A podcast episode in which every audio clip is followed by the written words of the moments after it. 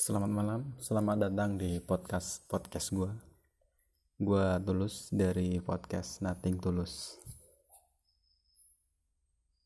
Jangan ada belangi di antara hujan. Kata kiasan yang sangat menggambarkan perasaanku saat ini. Di mana seseorang telah menjadi pelangi di antara hujan. Yang keindahannya sesaat dan setelahnya entah pergi ke mana. Oke, kita gua gua akan membahas sedikit cerita atau pengalaman pribadi gua yang akan gua ungkapkan semuanya di sini. Ya nggak semuanya sih, cuman beberapa yang menimbul yang menimbulkan kesan baik dan kesan buruk dari pengalaman-pengalaman gua.